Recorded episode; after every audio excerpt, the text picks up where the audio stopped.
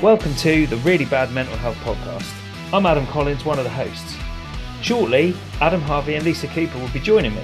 This podcast was born from our awesome non-for-profit clothing brand, The Brave and Determined Company. Our mission is to provide everyone who needs it early intervention life-saving counselling. The three of us know firsthand the benefits counselling can have. We're just three friends breaking the stigma around mental health. This podcast is totally free, so to pay us back, subscribe and leave a comment. Spread the word on this movement that we've started. We hope you enjoy the show, but if you don't, we're going to do it anyway. Visit us at badco dot U K. Welcome to the Really Bad Mental Health Podcast.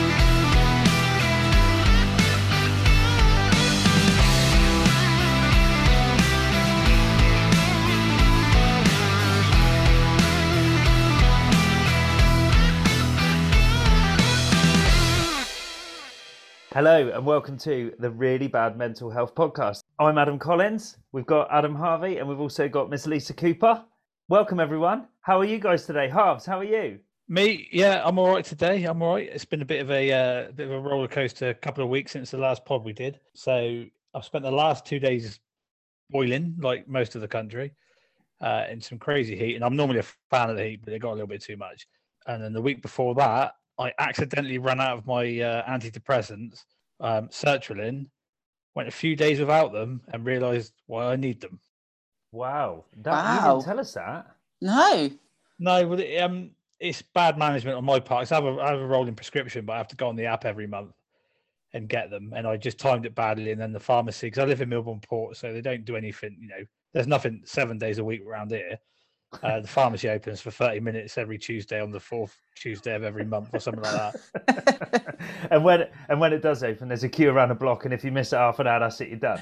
Yeah, it's tough tough. Um, so I missed out picking them up, and yeah, didn't realise how much I I don't want to say depended on them, but how much they helped me. So I've been on them for years, like ten years plus, until I was missing them for a few days, and I was like, oh, hello. So just out of interest, when were you off them? Like, when didn't you have them and you noticed that was not good? So, uh, well, I don't want to do any spoilers, but the night we went out to Nando's. Yeah. Uh, that was one. That was one of the days. So it was the early part of that week. Oh, okay. Oh. That's interesting, because I've got something to share about when we went to Nando's as well. But we'll come back to that. So, Lise, how are you? Thanks for that, Harves. Lise, how are you? I, I am melting like the rest of the world. Country at the moment. It's been a hot couple of days, isn't it? Two, two of the hottest days ever on. I think it was the hottest day on record. Hottest day ever on record, yeah. Um, which was yesterday, Tuesday the nineteenth, yeah. I feel like I've not slept since Friday because it's just so hot in this little house, which would be lovely in the in the winter, but at the moment it's like a, a sauna at night. So I haven't slept very well. I haven't trained very well because it's been too hot.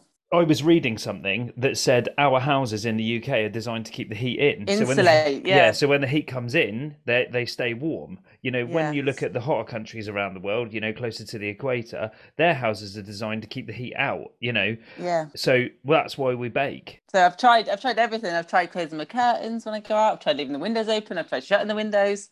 But yeah, it's just hot. So I'm sleeping in a sheet with not a lot on for everyone who wants to know that.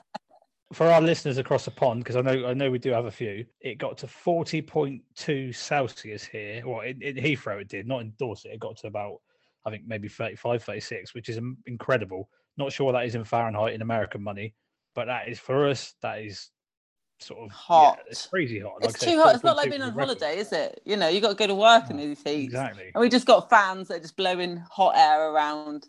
We're not very good. We're not very good if it if it rains heavily, if it's windy, if it snows, or if it's hot. Apart from yeah. that, we'll take it on. And then we're moaning because it's not hot enough. The only thing we can cope with is rain. We are used to that. Yeah, we get a lot of rain, so we're used to that. We That's... need something now. Yeah, my grass is dying. It's just a load of weed and dust. But anyway, not that sort of weed. But anyway, how are you? Yes, I'm okay. I'm okay. Obviously, we didn't do the podcast last week, so this we had a week off, and there's a kind of a reason behind that. And I had a real kind of meltdown last week. I had a bit of an overload, and I want to apologise to everyone for us not doing the podcast. And it was only on Sunday we just sent out a, a message on our, our social media saying, hey guys, sorry, no podcast. And obviously everyone is waiting for that. All of our listeners are waiting for it to come out. I basically got totally overwhelmed on um, Wednesday. We went out for Nando's on Tuesday for, to celebrate um, our birthdays, which was the fifteenth of July. So the three of us finally went to Nando's. And the next day, I kind of had like a real dive and had a really, really bad day. And I just, I honestly, I couldn't face doing a podcast. So I had to hit the reset button, you know, change a few things in my life, try and refocus. It goes back to the choose happy thing, doesn't it? And that that is why there was no podcast. So it's totally my fault. And I can only apologize to everyone. But thank you to, to Harves and Lisa for having my back and saying, look, it's totally cool. You took some persuading. You didn't want to give up easily.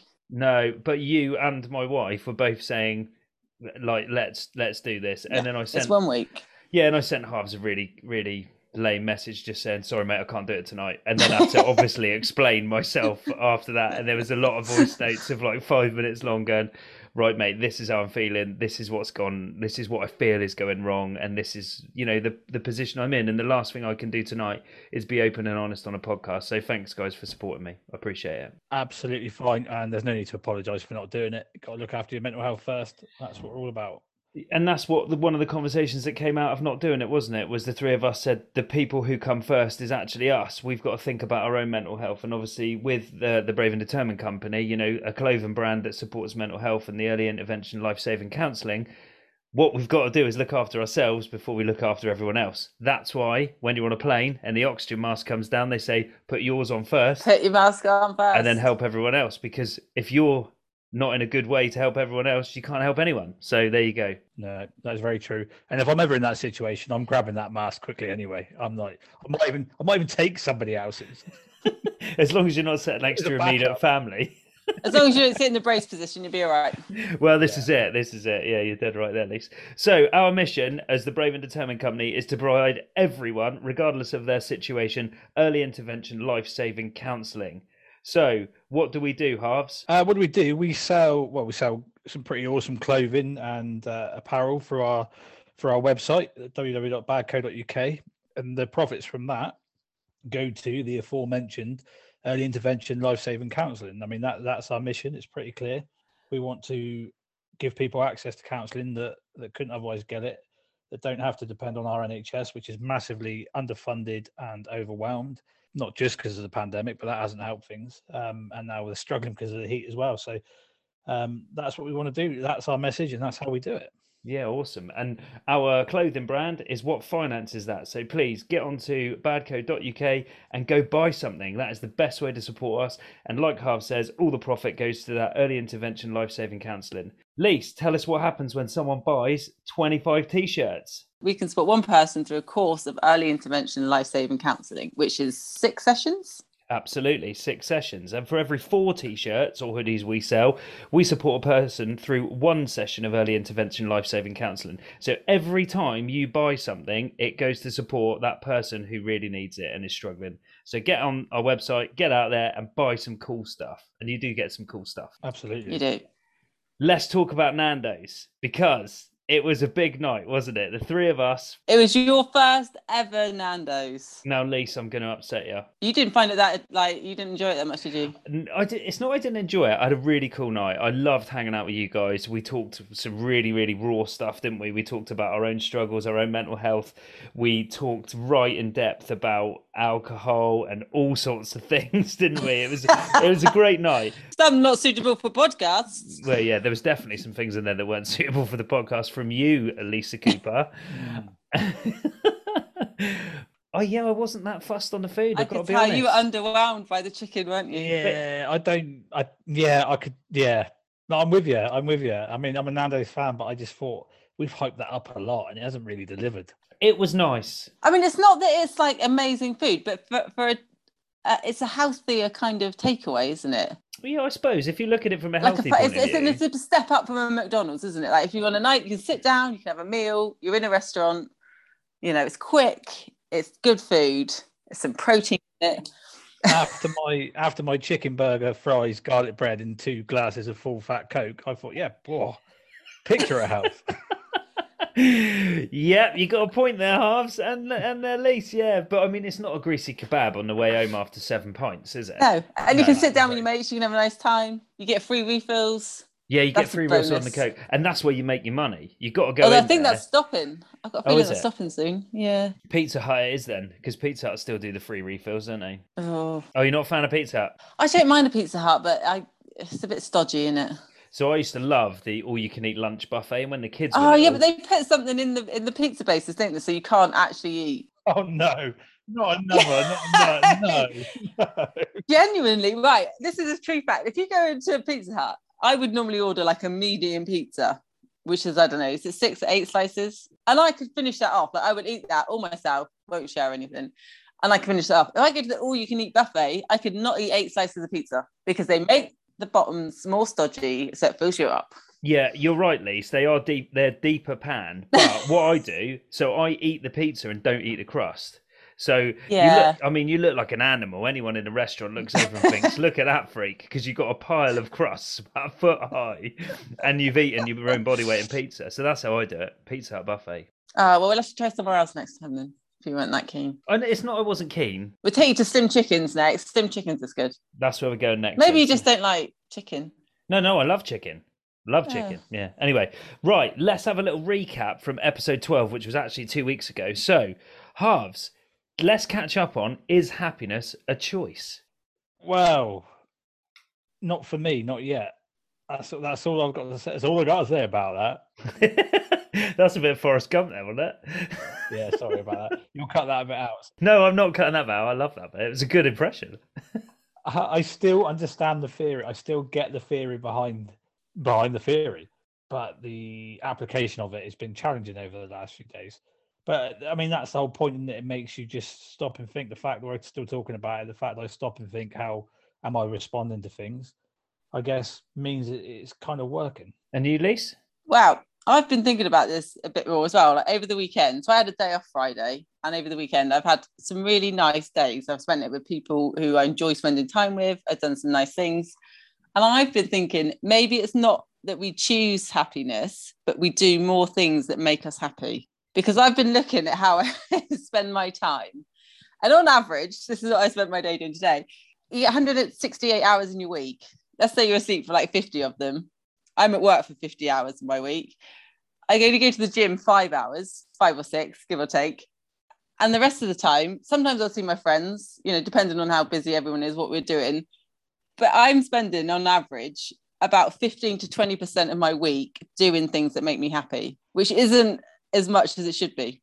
No, it doesn't sound right, does it? Yeah, when you put it like that, that's not yeah. a lot of time for you. No, to... and sometimes it's less because, like I said, if my friends are busy, if we've not got anything in that, like I've been lucky the last couple of weeks and the couple of weeks coming, I've got nice things to look forward to, but that's not every month it's like that. So where did you factor going to the gym in that? Did you include that in your happy time or your unhappy? Not That's my happy time. That's things right. I do that make me happy. Yeah. So I'm thinking that I need to focus more on spending my time on things that make me happy. Now, whilst I realise I can't not go to work for the amount of hours I work, because that's my job and I have to work those hours to be able to afford what I do and where I live and stuff. Got to pay the bills. The time after that, I need to look at where I'm spending it and focus it more on doing things that actually make me happy. Mm-hmm. So what are those things? This is the thing. Like I, don't, I think I've been so busy, like the last few years, just doing things for other people, and you know, with everything with my mum, I don't know anymore necessarily what makes me happy. I think I've been, I've been quite, un- I say unhappy. That's probably the wrong word, but you know, not in a happy place the last few years. So I need to get back to back to basics and happy. find, yeah, find things that make me happy. I think about that on a kind of weekly basis, because the stuff that made me happy ten years ago isn't the stuff that makes me happy now, and your life evolves, doesn't it? Yeah. And, are, and I have to think to myself, what, what does make me happy? But there's like those, like we keep saying to people, those basic things that I go back to. Like I went for a run tonight, and I haven't been for a run for, for ages because, of, not that CrossFit's a bad thing, but I've said on here before, running is, is my therapy. It's part of my therapy because it gets me out to, to, to go through like that... Um, Process of the day. Process of the day. Perfect, Harves. Yes, thank you for that. You're very welcome. I haven't done that. Yeah, thank you. And I did that tonight, and I came back and I felt I felt like a bit euphoric that I that I had been for a run, and it was really, really great. And I need to do that more, and I haven't done it enough. And even like for me on Friday, I didn't do an awful lot on my day off. I met some friends for some brunch in the morning after the gym. I sat in the garden because it was sunny, and I love I love the sun. Like if I can sit out in it and it's not too hot and I can cope with it, I loved it. And I just sat in the garden. I read a book, and that was all I did, and it was lovely. And I don't often get time. I find it hard to do that without feeling guilty that I'm not doing something for someone else, or I'm not, I haven't gone to see my dad, or... I was going to mention this, I, I think, and I think a lot of people suffer from this. You almost feel guilty about choosing the happy thing yeah. you want to do. You feel like you should be doing something else, something either more productive or something to help somebody else or whatever it is. And you, you have this guilt. And I think I think a lot of people feel like that, which is, it's odd. Like you feel bad for not, but it was lovely to not have to do anything and not worry about being at work, not worry about seeing anyone. I was just sat in my garden, moving my chair back as the sun went over the house, chasing the sun. It's guilt-free happiness, isn't it? That's what you got to do, and sit in and the garden. Nothing. It didn't cost anything. I sat in the garden, read a book, and that was it for the afternoon. And then went to Nando's in the evening. So, so then you were double happy. So then I was double happy, triple happy, because it was nice company. So I'm reading uh, Mo Gawdat's book, which is how this whole conversation started. And for the people who didn't hear ele- episode eleven and twelve, go back and listen to it. We talk about uh, Mo Gawdat on a podcast by Stephen Bartlett. And I'm reading his book, which is called Solve for Happy. And in there, like the section I'm reading about at the moment is time and how we're dictated by time, whereas time is actually a mechanical measurement that we as humans have put in. And what is time? Why do we rush around? Doesn't exist. In life, time doesn't exist. It's seasons. You know, that's the only way years ago before clocks, mechanical clocks, it was the seasons that people knew what happened with the time because they'd be, oh, it's cold. Oh, it's warm. You know, that's how it worked. But yet we set our alarms in the morning to get up for work and get to that meeting that and watch that PowerPoint that no one cares about and listen to the town hall meeting about all the updates from the business that no one cares about. It, it's a really aligning book, and it's and it's helping me a lot. Is happiness a choice for me? No, absolutely not. I think we can think happier, like you're saying, Harves. You can get out of bed in the morning and think, right, let's try to be happy. But I think when there's that stuff that's making you unhappy or or not or not or making you sad or whatever, it's a very difficult place to come out of. And I think, Lisa, you're dead right. Let's go. Let's find those things that make you happy and go back to basics. But I also, on the flip side of that, I've been thinking about it because I was, like I say, doing a bit of research and reading different things. And the other side to that coin, which you guys can probably um, resonate with a bit more than I can, is putting yourself first and your happiness first, selfish to other people, and is it a detriment to them? So like you were saying the other week, you're spending too much time at the gym and your wife's like, you're at the gym all the time and your kids are doing stuff that you don't get to necessarily go and see. Is putting yourself, is your own happiness more important than other people, significant people in your life? Because it's someone, at some point, someone's always compromising, aren't they? Life is a compromise, isn't it? Yeah, because like, you know, in a relationship, if you're not happy with your wife, but you've got children, do you put their happiness first? And so, like, give up your own happiness because you don't want to break up that marriage, or do you put your happiness first and then leave that situation? Which I thought was a really interesting kind of concept. Like, where is the line of the balance of being happy but not making other people suffer as well? Harves, over to you for that one. Yeah, that's a biggie, and I was thinking it as well. And I think compromise is probably the key word, and it has to be found. You do need to find that balance, and obviously, you know, you need to consider the happiness of the people around you, but you also need to remember the fact that if you're unhappy, then you're no good to those people around you anyway.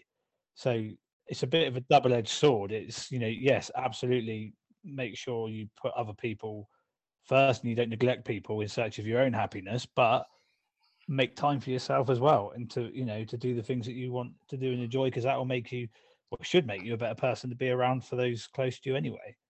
I think if you look at the two ends of that scale, if you said, right, I'm going to be totally selfish and not care about anyone else and only do what makes me happy, no one would like you, because you would just go and, you know, you'd just be doing exactly what you want and not caring about anyone else. And if you look at the other end of the scale where you put your happiness last and you do everything for everyone else, you would be miserable. So both ends of the scale, one, you're completely alone because no one likes you, but you're doing the things that you like, or the other end of the scale where you're miserable because you're doing every everything for everyone else. So you've got to find that compromise in the middle. And and I think that is a really, with everything in life, it's compromise, isn't it? If you spend too much time in the gym, you're going to get hurt. If you spend too much time on a relationship and you do nothing else, you'll be miserable in the end, because you've got to have your own life, you know?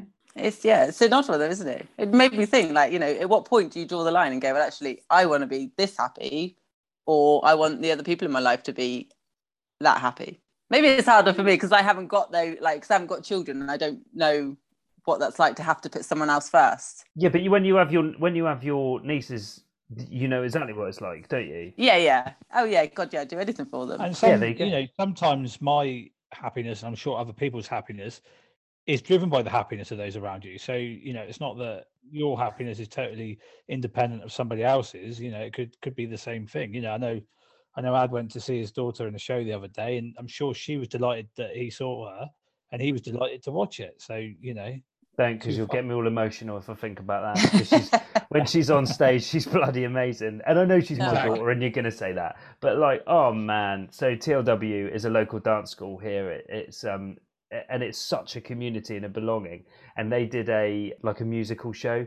And, oh, my word, it was fantastic. It was absolutely brilliant. And those girls and, and boys who do that are just fantastic. And like you say, Harves, it is compromise, because we went to see it twice to make sure we were there to support Evie. So we watched it once on the on the Friday in the afternoon, uh, sorry, on the Saturday in the afternoon, and once on the Sunday night. So I'd seen it twice, so I didn't really necessarily need to go again, but I wouldn't miss it for the world. To see her little face, and she knows oh. that we're there, is such support for her, and such a treat for us to see her up there singing and dancing.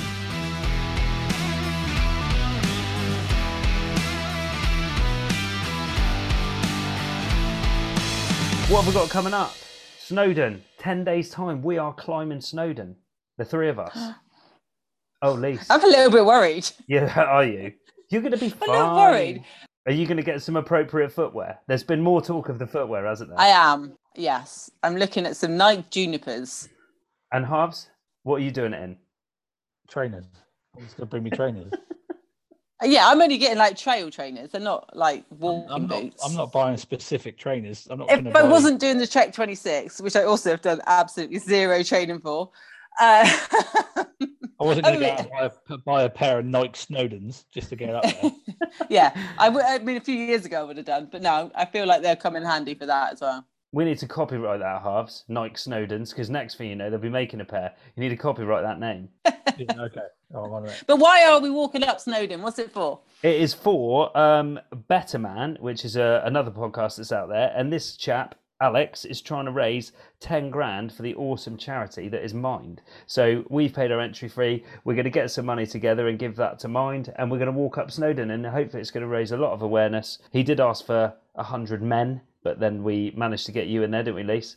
And hopefully mm-hmm. there's a couple of other girls from the gym coming. Yeah, I think there's four. Yeah, fantastic. So it's going to be a good turnout from the Shaftesbury Massive. So that's going to be cool. Brave and Determined Charitable Trust, Halves. Any updates? Uh, well, I know the ball is fully rolling. Uh, very generous volunteers, Charlie and Rachel, are making progress with that. So um, I think it's not going to be too far away. It's very exciting. It gives us a great vehicle to deliver what we want to deliver and follow all the... Um, the correct rules and processes to make sure things are done properly, and it also hold me and you accountable, Ad, so you know somebody's got to. Exactly. And um having Charlie and Rach on board setting up the charity is fantastic. We've got a new member of the team, Lise, who's come on board with us, the lovely Dan from Anthropic. Dan Proper. So yeah, we had a little meeting with him. Dan Anthropic. We had a little meeting with him last night, didn't we? Yeah, he's a social media and branding guru, so we are going to tap into his skills, aren't we? And that's awesome to have him on board. So a big thanks to Dan. Hopefully you guys who are listening to the podcast will see some changes to our Insta account, our Facebook account, and fingers crossed some stuff on the website going to be moving forward. And we've kind of changed already what we're doing. I've done a couple of live like um, talks on there because we're trying to put it out there and see how it goes. And I'm sure Harves and Lisa are going to be joining me soon, putting themselves out there live. Vulnerability is what it's all about. Lisa's shaking her head for the people at home. Absolutely, yeah. no. We we talk about vulnerability, and it's very important that Lisa gets out and does it soon. So. um, if anyone needs to get hold of us, just ping us an email at the brave and determined company at gmail dot com. Send us any questions, anything you want us to talk about. That would be really cool. And of course, if you're in need of help and support, get in touch, and we will do our very best to help you out. So thanks very much. Right, should we move on to our topic for today?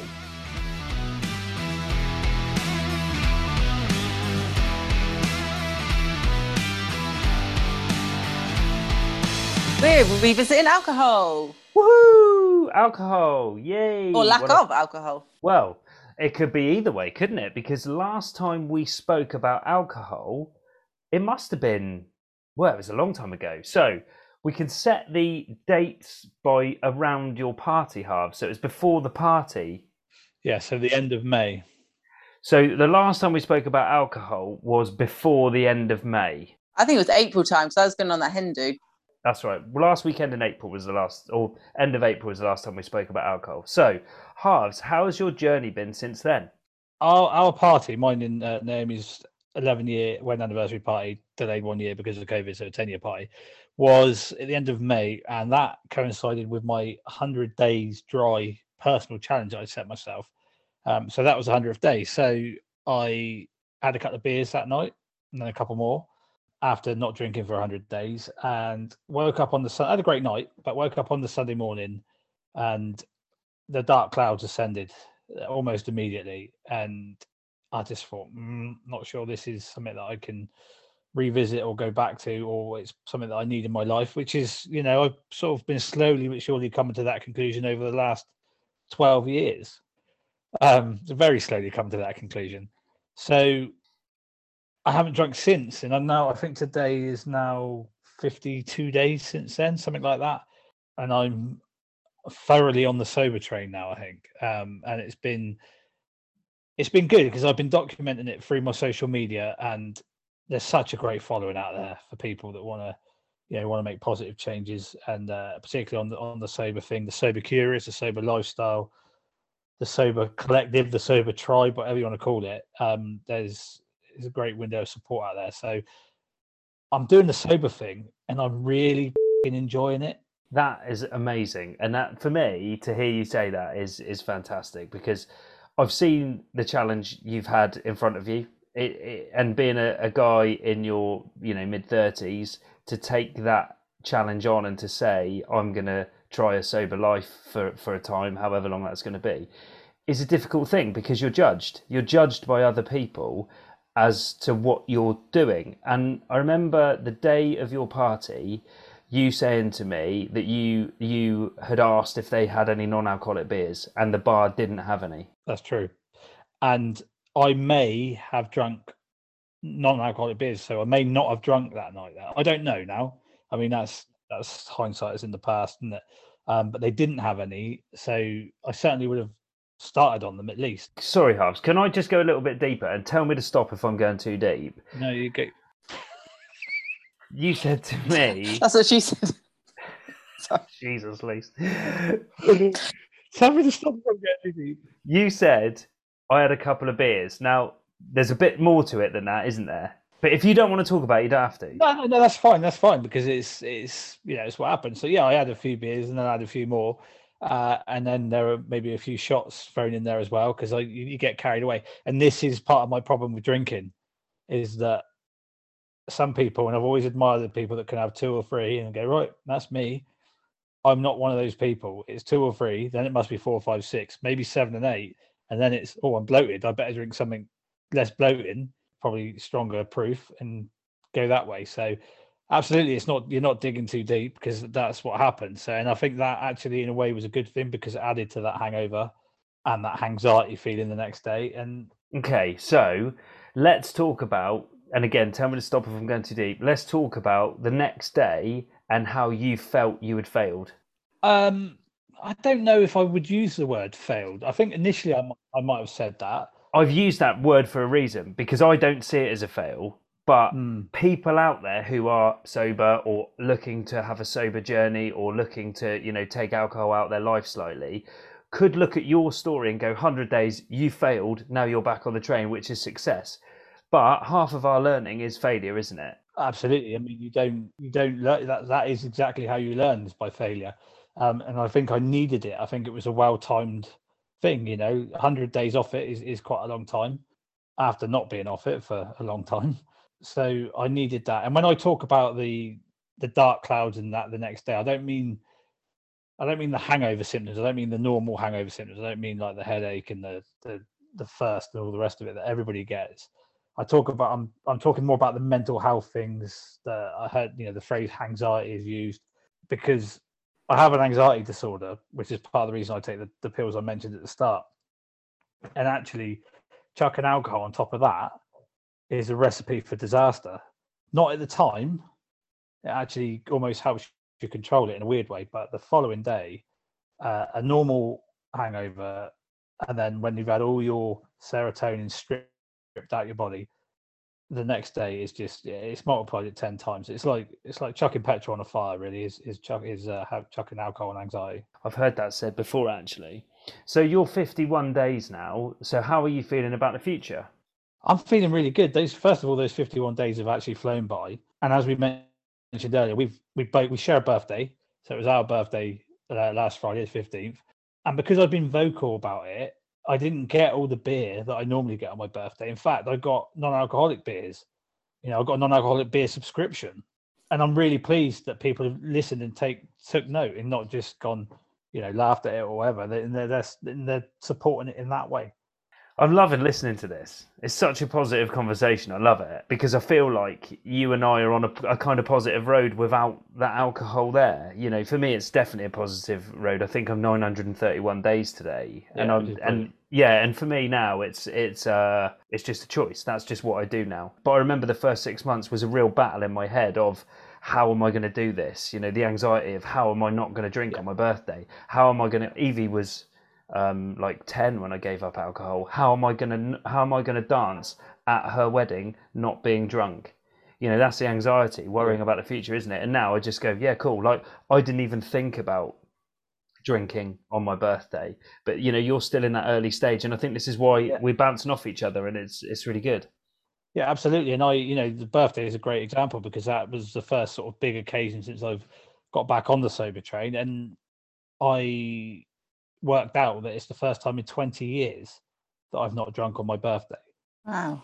Which is which is remarkable, really.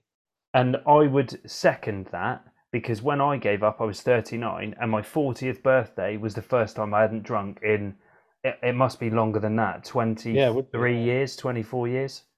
Yeah. Do you always count the days? No, I just check. Do you think you'll ever stop doing, like, but do you think you'll ever get to a point in your lives where you stop counting how many days it's been? Or, or is that a bit of a kind of motivator? No, absolutely not. The only reason I count, I'm, the, I've got the counter going on my phone because I just like to check in. Like when I get to a thousand days, I think that's something to celebrate, you know? Um, yeah, for yeah. me. Oh, yeah, no, I just. But when I say uh, celebrate, I don't mean let's have a party. I mean, you know, I look at my phone and go, woohoo, and tell, and tell you guys that I've done a thousand days. But the reason I know about it is because yesterday, surrounded, I was, Harve was there, surrounded by a couple of other guys at the gym. We, we're not influencers by any means, but it's unbelievable how many people are talking to us about non-alcoholic beer, sharing their stories, sharing their beers. And this is drinkers bringing non-alcoholic beers into the gym and sharing them and taking advice off of us of which ones they should try and not. And it was only yesterday that we were talking about, and I said, oh yeah, I've done nine hundred thirty days, so I know today's nine hundred thirty-one. That's the only reason I know. And I thought that was really good that, you know, those conversations we've been having, you know, somebody came up to me yesterday with a non-alcoholic beer to try because they, they recommended it. And, you know, they're generally a drinker and I, you know, give one back in return. A friend on Monday night, he decided to have a non-alcoholic beer that I was having. You know, he, he drinks, but it's just, it's great to see. We've been in the pub with people who are drinkers who have sat with us and they've had a non-alcoholic beer because you and I are drinking non-alcoholic beer. And they've gone, oh, yeah, cool, let's try it. Yeah. And even excited that they can have a pint because they've got to drive home. Well, the best moment, yeah, we were with somebody who said, oh, I'll only have a half. And then they realised that they could have a whole one because it didn't matter. And that was that was hilarious. Yeah, it's great, isn't it? So, Lise, but how have you been since that hen do and your journey to now? I kind of wanted this year to be a bit more mindful about when I drink and not necessarily Like, I feel a lot of pressure from people to go out, if they're drinking, to drink as well. Even if, I mean, I do, a lot of the time I'll drive and go, I'll drive, so I've got that kind of excuse. Um, but I'm kind of, I'm trying to get to a place now where I don't feel like I have to justify myself by saying, I'll drive. I can go out and be like, I don't want to drink tonight, so I'm not drinking. So, yeah, I've definitely been, I probably haven't been in that many occasions where I've had to drink, but like the other weekend when my sister came to stay, usually we would, once the kids were in bed, we'd have a glass of wine or, you know, like a gin and lemonade or something. And we were like, should we just have a cup of tea? So we just, we didn't have a drink. So I kind of, I've definitely been more mindful, but then on holiday, I drank quite a lot. Um, but equally, I had a couple of nights where I was like, I've had enough, I'm not going to drink tonight.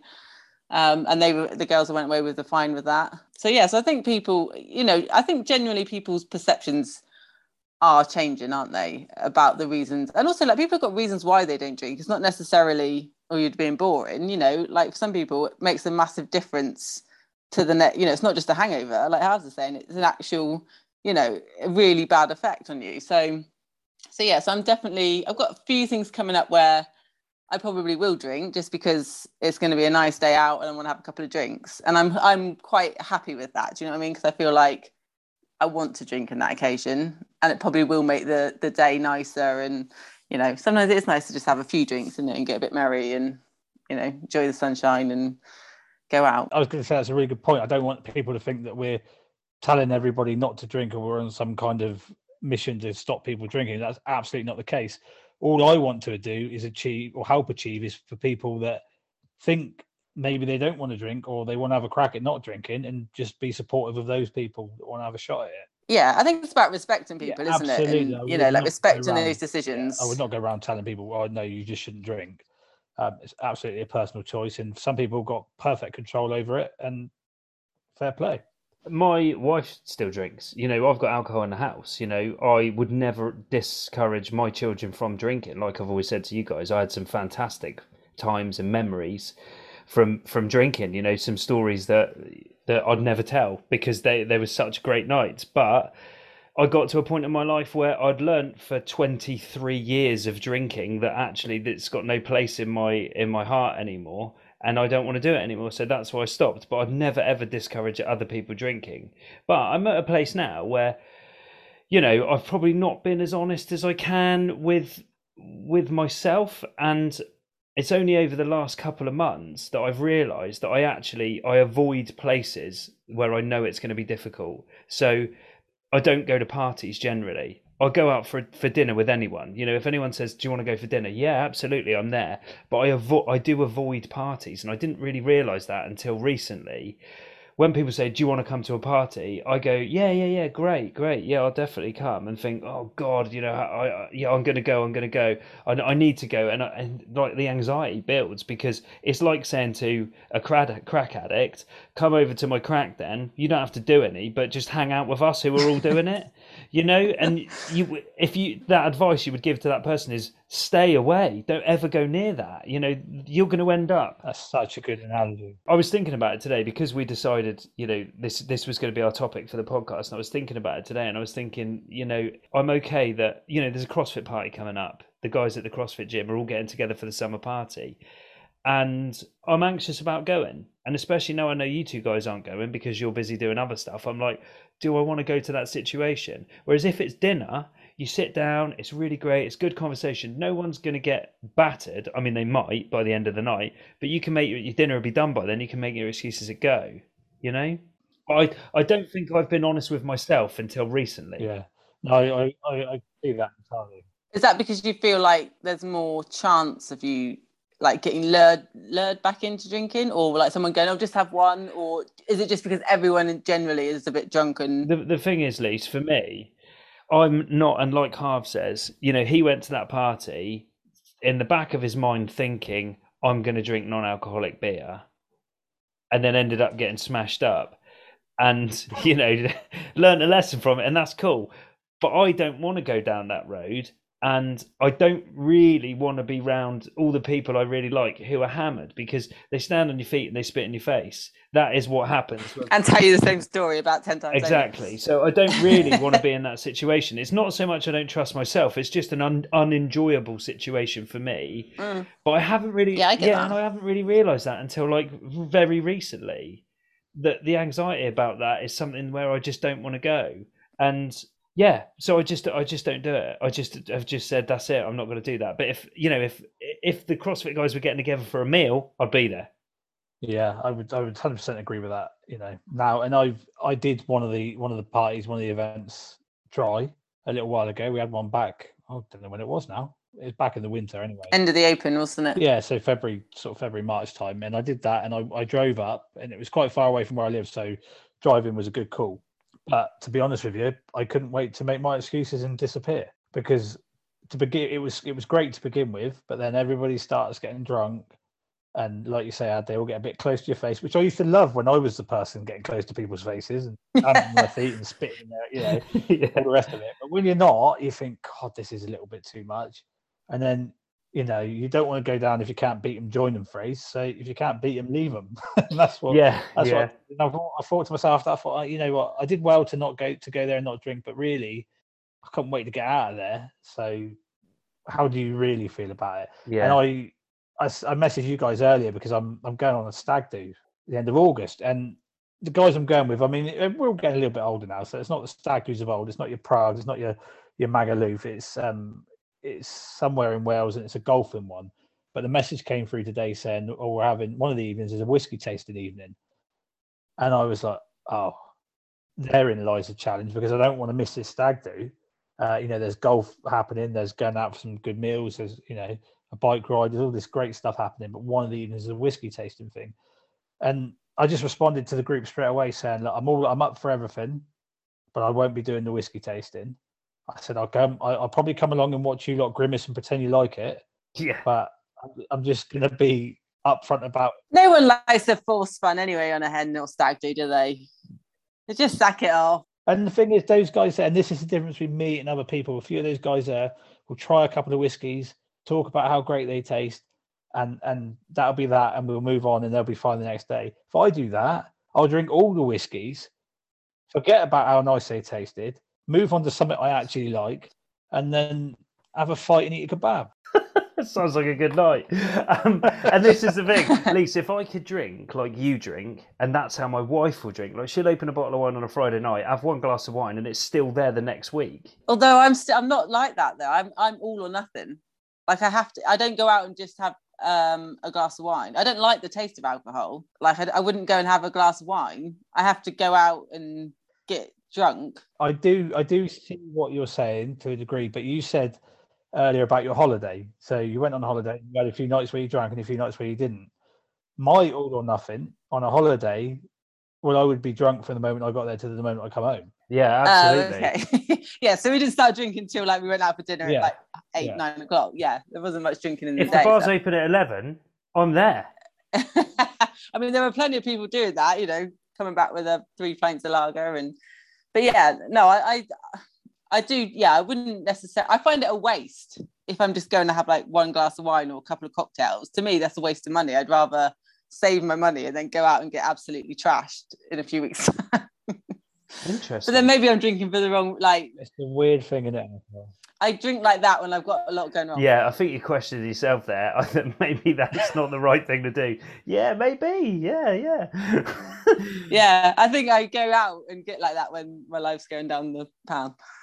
So at the moment, because everything's on an even keel, I can cope with like, do you know what I mean, just having a few drinks and a nice night out. But when I've got a lot going on and I'm not happy and I need, there's too much going on, I just go and get, which we all do. I think, I think you've but... kind of touched on a really good point there, and that is, you know, if you are drinking, it's consider the reasons why you're drinking. Yeah. And a lot of my teens and early twenties were drinking to numb the pain. Yeah. Yeah, and get away yeah, from yeah, stuff. Yeah, yeah, because and... when I was, and I used the word not sober because it was alcohol and other things, when I was not sober, I didn't have the problems of life because I was numb to it. So hence why I chased that more and more and more and more and did it more and more and more because I didn't feel the pain was not there, you know? No, I spoke about it in an earlier one when we talked about uh, our own mental health journeys and, you know, my anxiety disorder, because I was so dismissive that I had an anxiety problem for so long that I just had this weird feeling, and the thing that could change that weird feeling was having a drink. Mm. And that was great because for a while it was just one or two drinks that changed it, but then it goes on and on and it builds up, and I was effectively self-medicating, I think is probably what the phrase is, to feel different. And then you want that different feeling to become your normal feeling. Um, and it's, for me, it's just a, it's a vicious circle, and it's, um, it's a scary road to go down, and I'm glad I managed to come back up the other direction, to be honest with you. Yeah, absolutely. And I'm glad that I did it too. And I feel like I'm in a good place. But for all those people out there who are listening to us talking, and, you know, you got kind of one one person on the beginning of their sober journey and, and loving it. You got me, who's, you know, a little bit further down the road on the sober journey and loving it. And you got Lisa, who loves to drink and also loves not to drink.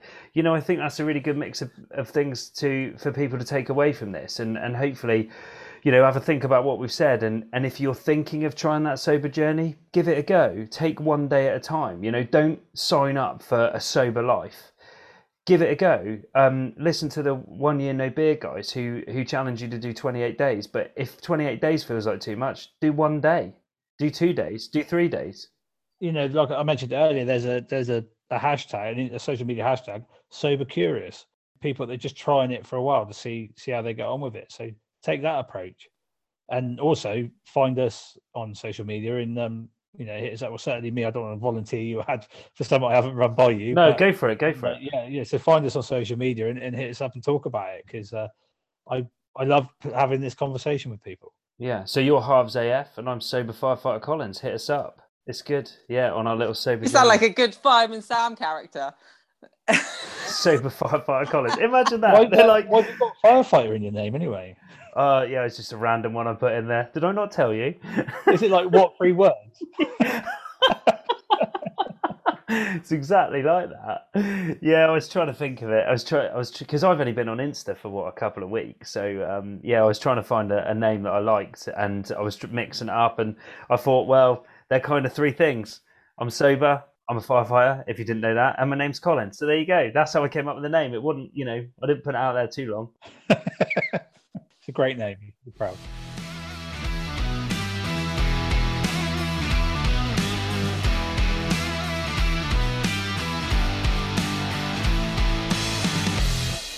Have you guys got any rants this week? Because I've got one. No, I've had a good week. I'm, I'm a happy little bunny over here. A rant-free week. Yeah, well, apart from the usual, but no, it's great. In life, life, in life in general, I'm, I'm happy little bunny. What about you, Harves? Well, I have got one. I don't want to tread on your toes because I don't know. We had a similar experience on the hottest day of the year. Right. Well, you. you so, give me the time of your um, rant, because I think I know where we're going with it. So, what time did your rant happen? And I'll tell you what time. I just, let's just call it lunchtime. Okay. Go on then. So I was. Um, I had a bit of a drive. I went. I was. Um, I finished work early. The company I worked for decided it was a good idea, and it was a good idea to stop production at eleven. Uh, and some of us office guy, guys um, escaped as well at the same time because of the heat. Brilliant idea. So I had a couple of chores, a couple of errands to run. I had to take my daughter to an event, and I had to drive from there, which is Yeovil in Somerset, to Salisbury in Wiltshire. It's only about an hour and a bit away. You did. You did some miles that day, though, didn't you? I did some miles in the heat. Although being in a car that's moving was actually quite cool. And I thought, I deserve some uh, refreshments on this journey. So uh, there's a restaurant chain, I don't know if you've heard of them, called McDonald's. Oh, yeah, I've similar. I've been in there. They advertise these McFlurry things on big signs outside. And ice cream in this weather would go down a right treat. So I went in, couldn't get an ice cream. Ice cream machine wasn't working. So I thought I'd have a milkshake. Couldn't get a milkshake. I don't know whether it's the same machine, but it wasn't working. So I had my heart set on that.